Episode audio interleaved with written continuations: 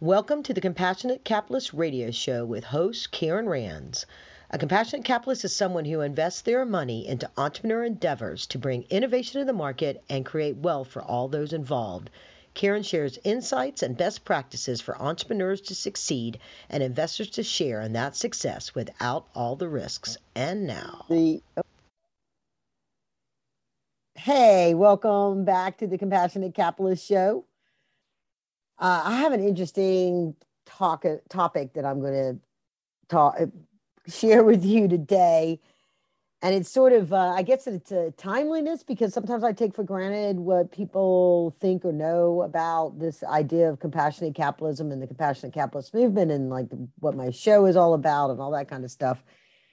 Um, but I had a, a gentleman, a friend of mine, uh, contact, we were at a networking event the other night for this really great entrepreneur program or network that I'm a part of called the Indus Entrepreneur, Thai Entrepreneur. And uh, I do a lot of mentoring there uh, for their up and coming young entrepreneurs that are associated with a college. Uh, in fact, my uh, last three years, my companies have either, I went from being a judge to being a mentor, sitting on the other side of the table, and my companies have either won, placed first or second for the last three years. So uh, it's it's one of those skills I have in helping entrepreneurs understand what investors are looking for. And also one of the things that I I now have packaged up for the investors that buy my book and, and join in on the National Network of Angels and Investors, that I um, will help them screen a company and identify those red flags, because Uh, I can do it. I had a guy contact me today, and I don't know, ten minutes. I had all his things that he needed to work on outlined out of, you know, yeah, there's more than that, but you know, the real, the stuff that uh, on the surface, it looked real good. Why not? But you know, that's the kind of stuff that I've just been doing for the last fifteen years, and decided I really needed to put it into um, play. Because if I'm going to create this compassionate capitalist movement, I really have to take away the friction for what a um, investor new to the idea of investing to entrepreneurs would encounter. And it's a lot of times is what they don't know. They don't know. They, they don't know until they've lost their money that they shouldn't have made that investment. And then so much of it becomes all very apparent to them. Like, of course I should have not invested in that. Of course they needed to fix this or that or the other. And, you know, don't lose your money or waste your time. Hire me. So anyway, this guy at this event said to me, so Karen, he had just started listening to the Compassionate Capitalist Show and had become very enamored with my message. Uh, and he said, uh, what would you do if you had a, if I gave you a hundred million dollars, if I just had that, no strings attached, what would you do with it? I was like, that's easy. A hundred. I was like, for, uh, well, okay. A hundred million really doesn't matter. ten million, a million dollars, right? What would I do? I would take the steps necessary to ensure the legacy of compassionate capitalism and the compassionate capitalist movement is, is weaved into the fiber of the United States and, and potentially beyond. Uh, the same way, as I say a lot of times, real estate, you know, investing is in the fight. There's nuances of it. There's niches here and there. There's different methods to get started. There's different methods to be successful at it. There's funds. But one of the key things is that there's a lot of education and there's a lot of resources available to get better at making real estate investment decisions, or even within like whole entities of REITs and things like that.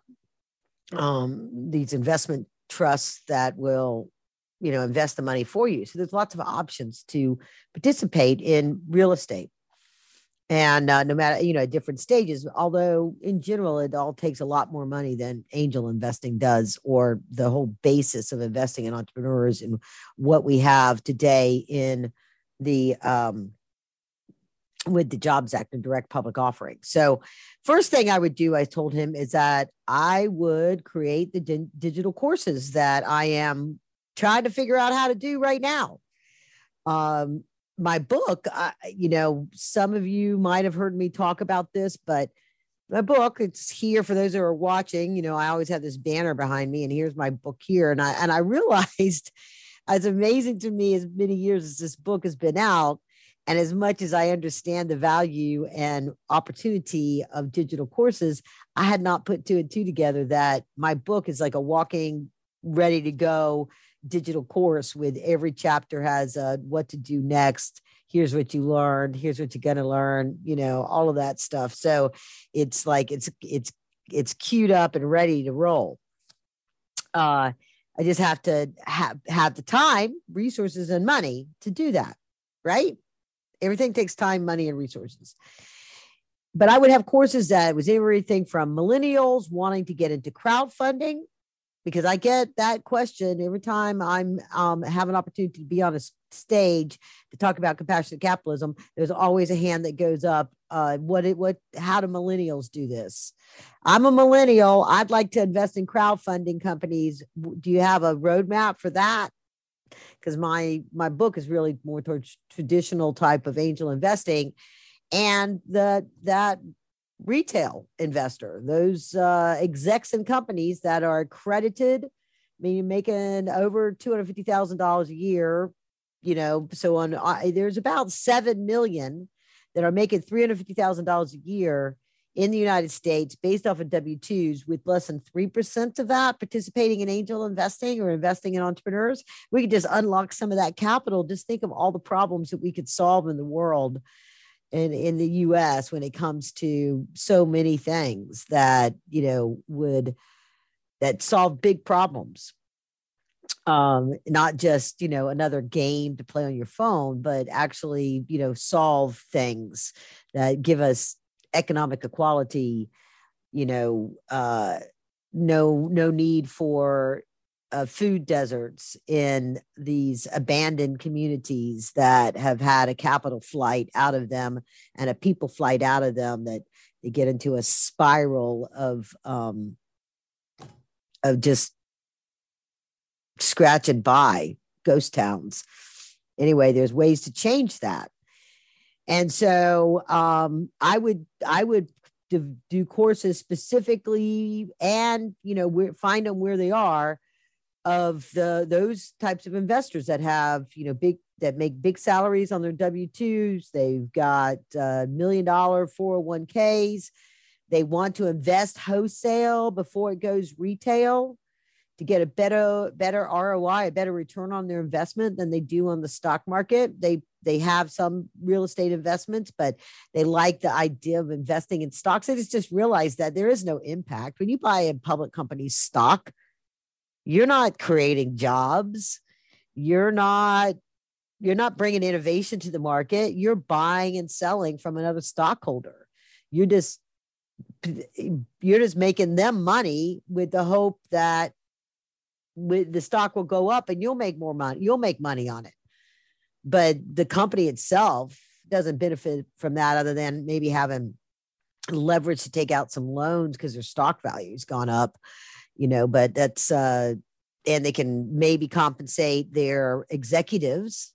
Like, that's a problem these days, compensate that, or they could just raise prices.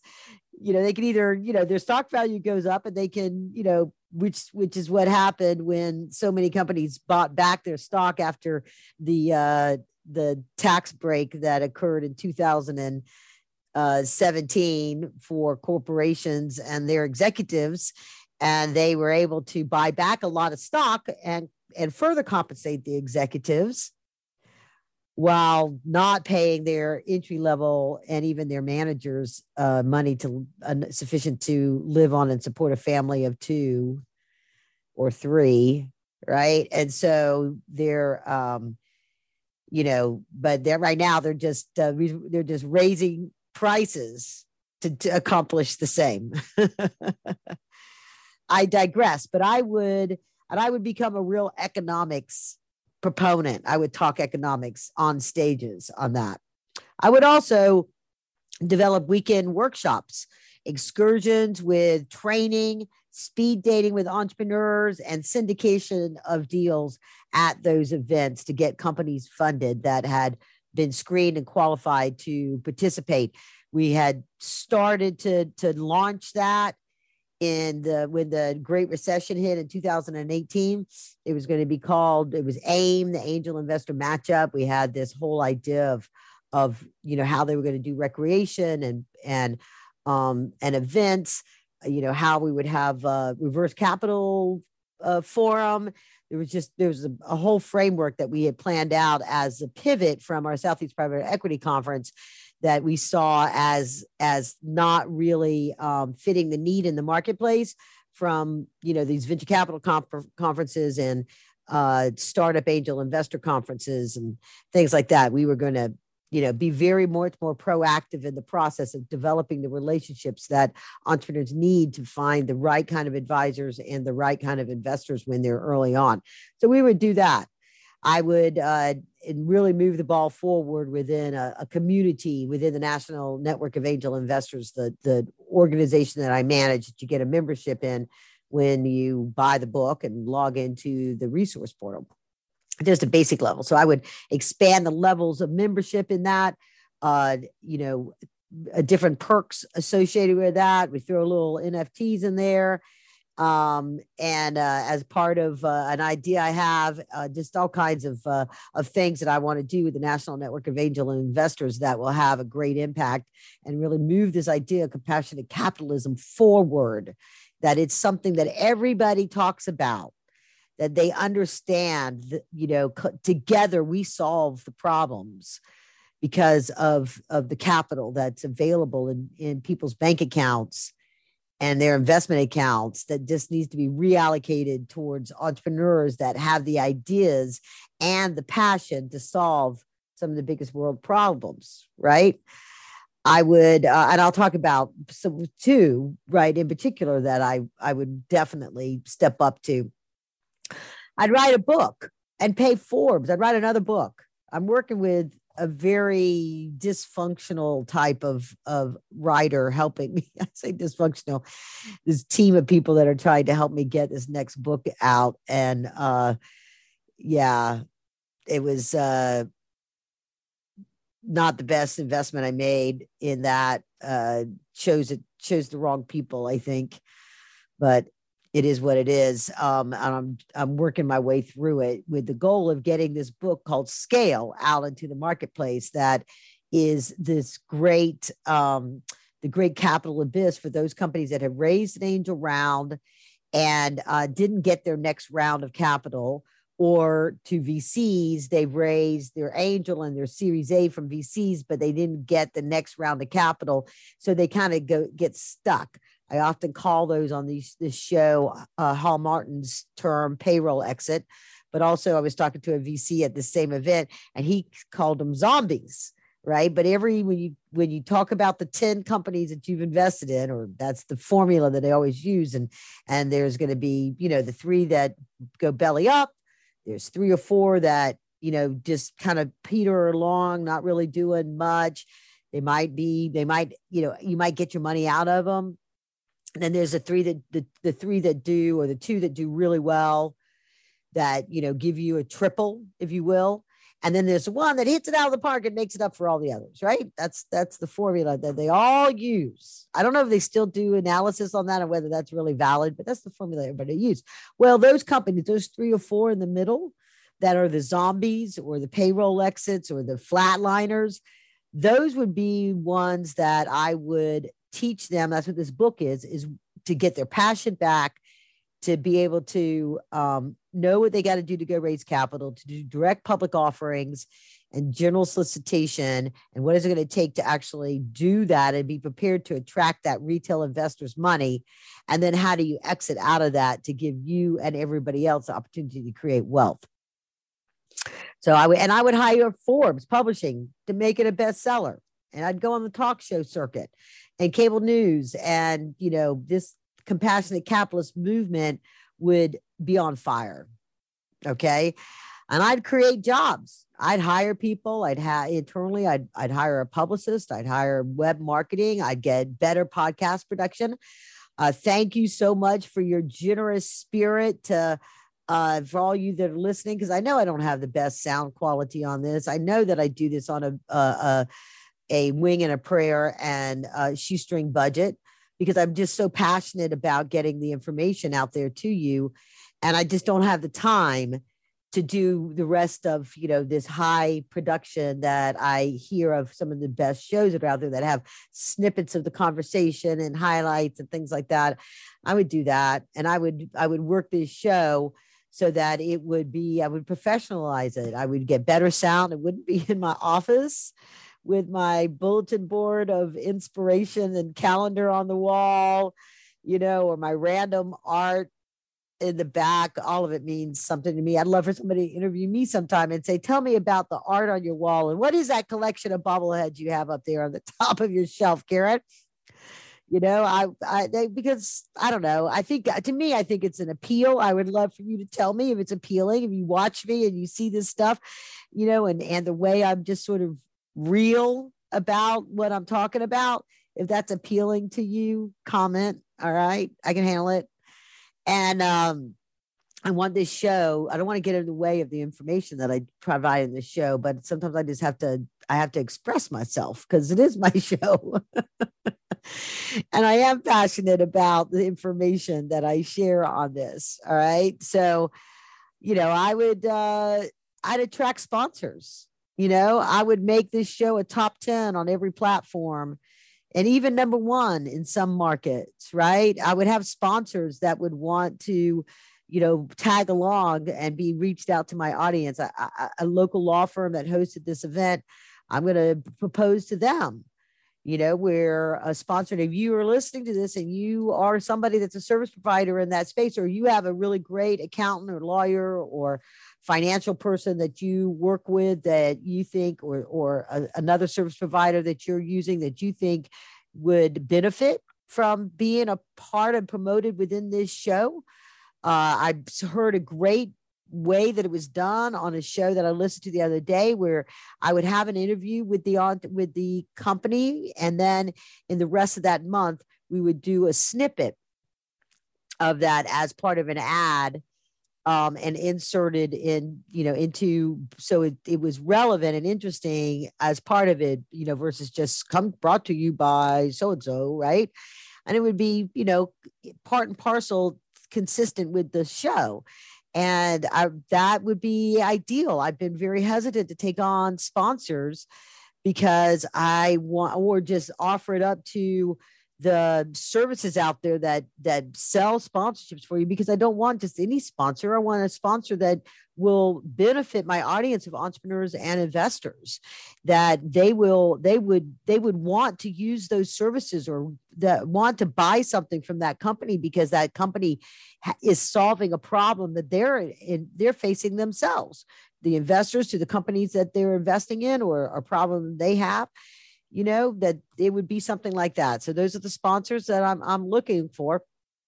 And then I would really grow the National Network of Angel Investors with very targeted outreach to, to grow book sales. I'd have another series. This is supposed to be Inside Secrets to Angel Investing is the first of a series.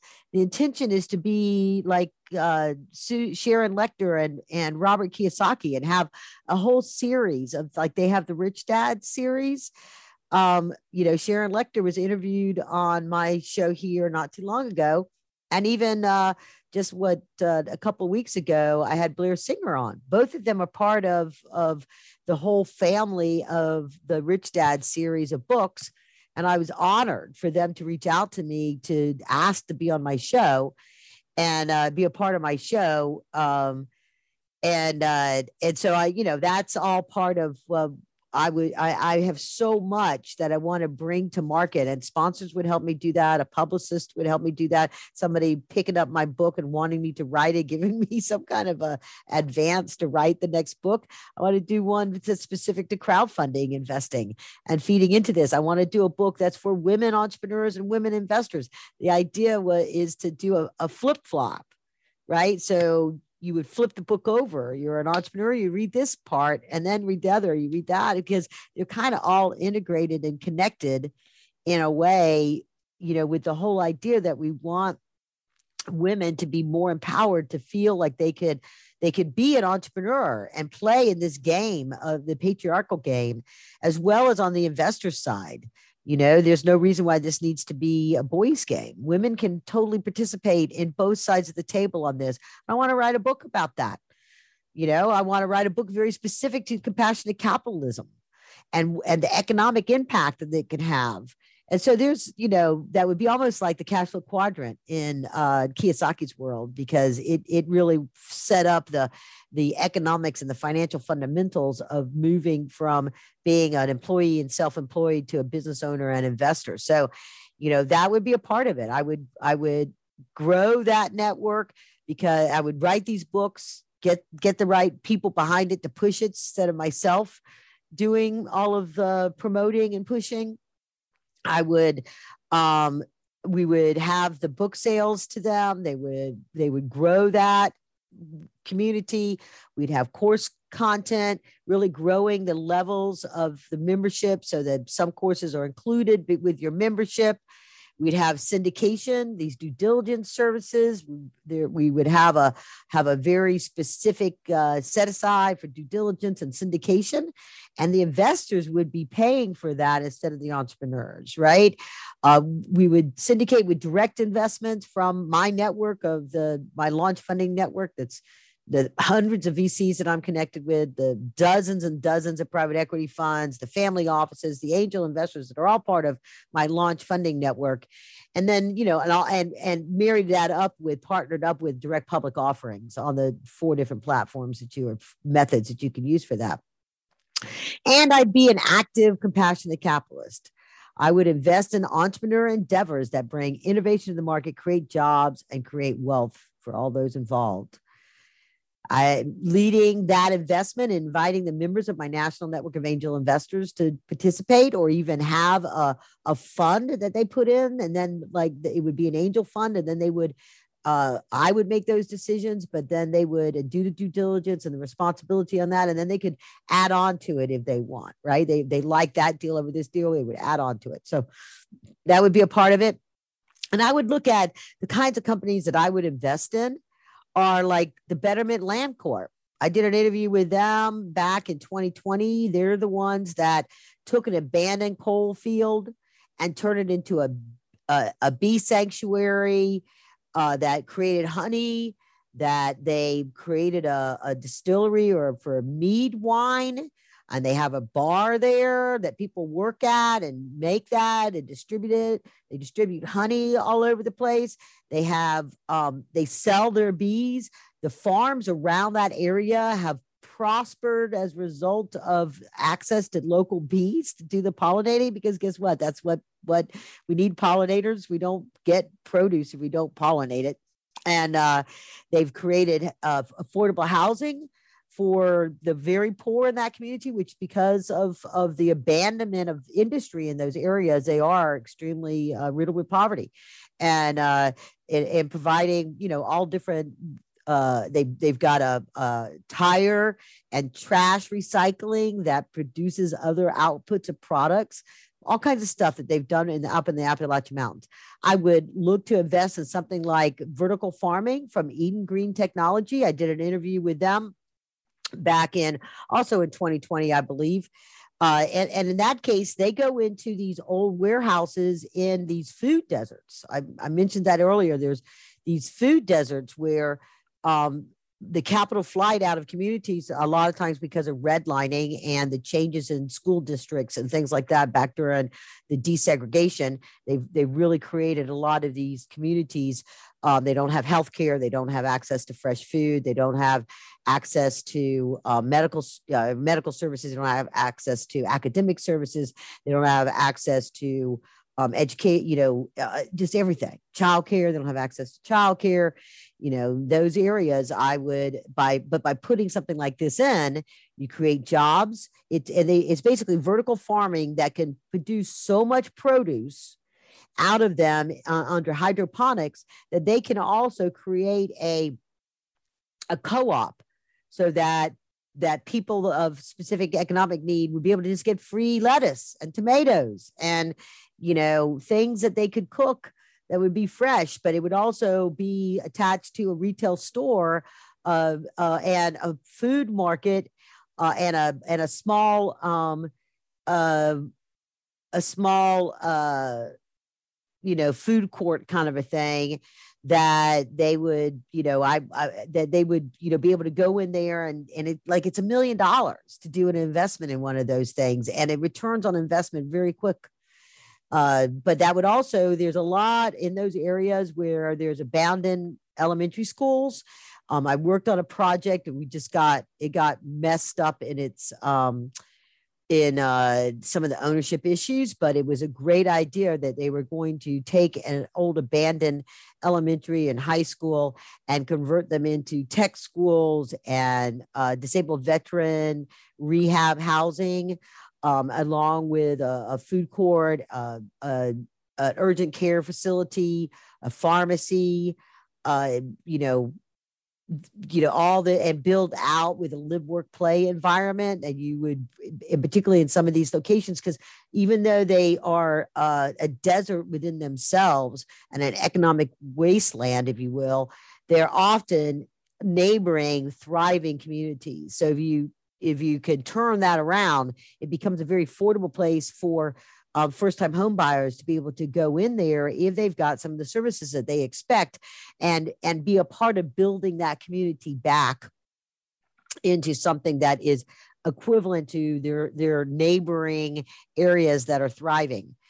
And I would go, one of the things that I wanted to do when the Opportunity Zone funds first came out, the Opportunity Zones, was I'd seen where, like at the H B C Us, the historically black colleges and universities in the Atlanta area, they were food deserts, right? Whereas like Georgia State and Georgia Tech had all these dorms around in downtown. They're buying up all these buildings. They have all of these options for these kids to be able to go and eat and entertain themselves and study and all kinds of stuff. But when I was looking to invest in a house over by the, over in that area, and nothing, Nothing, not even housing for the students. I was stunned. And over in Georgia State and Georgia Tech, they have all these entrepreneur incubators and accelerators and and uh, sponsorship from big corporations to, you know, underwrite the development that these kids are doing, and nothing over at the H B C Us. Ah.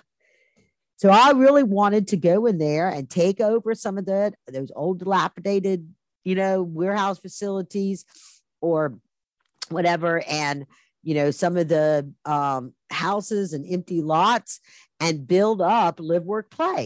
It would have uh, retail on the bottom, have a laundromat, have a store, have a little restaurant, have, you know, stuff that people need to live, a hairdresser, you know, those kinds of things. And then um, second level would be a co-working space and an incubator space. And then we would have living on levels three, four, five, you know, where you create your own little economic opportunity there, but it provides housing for those students that really just don't didn't have access to.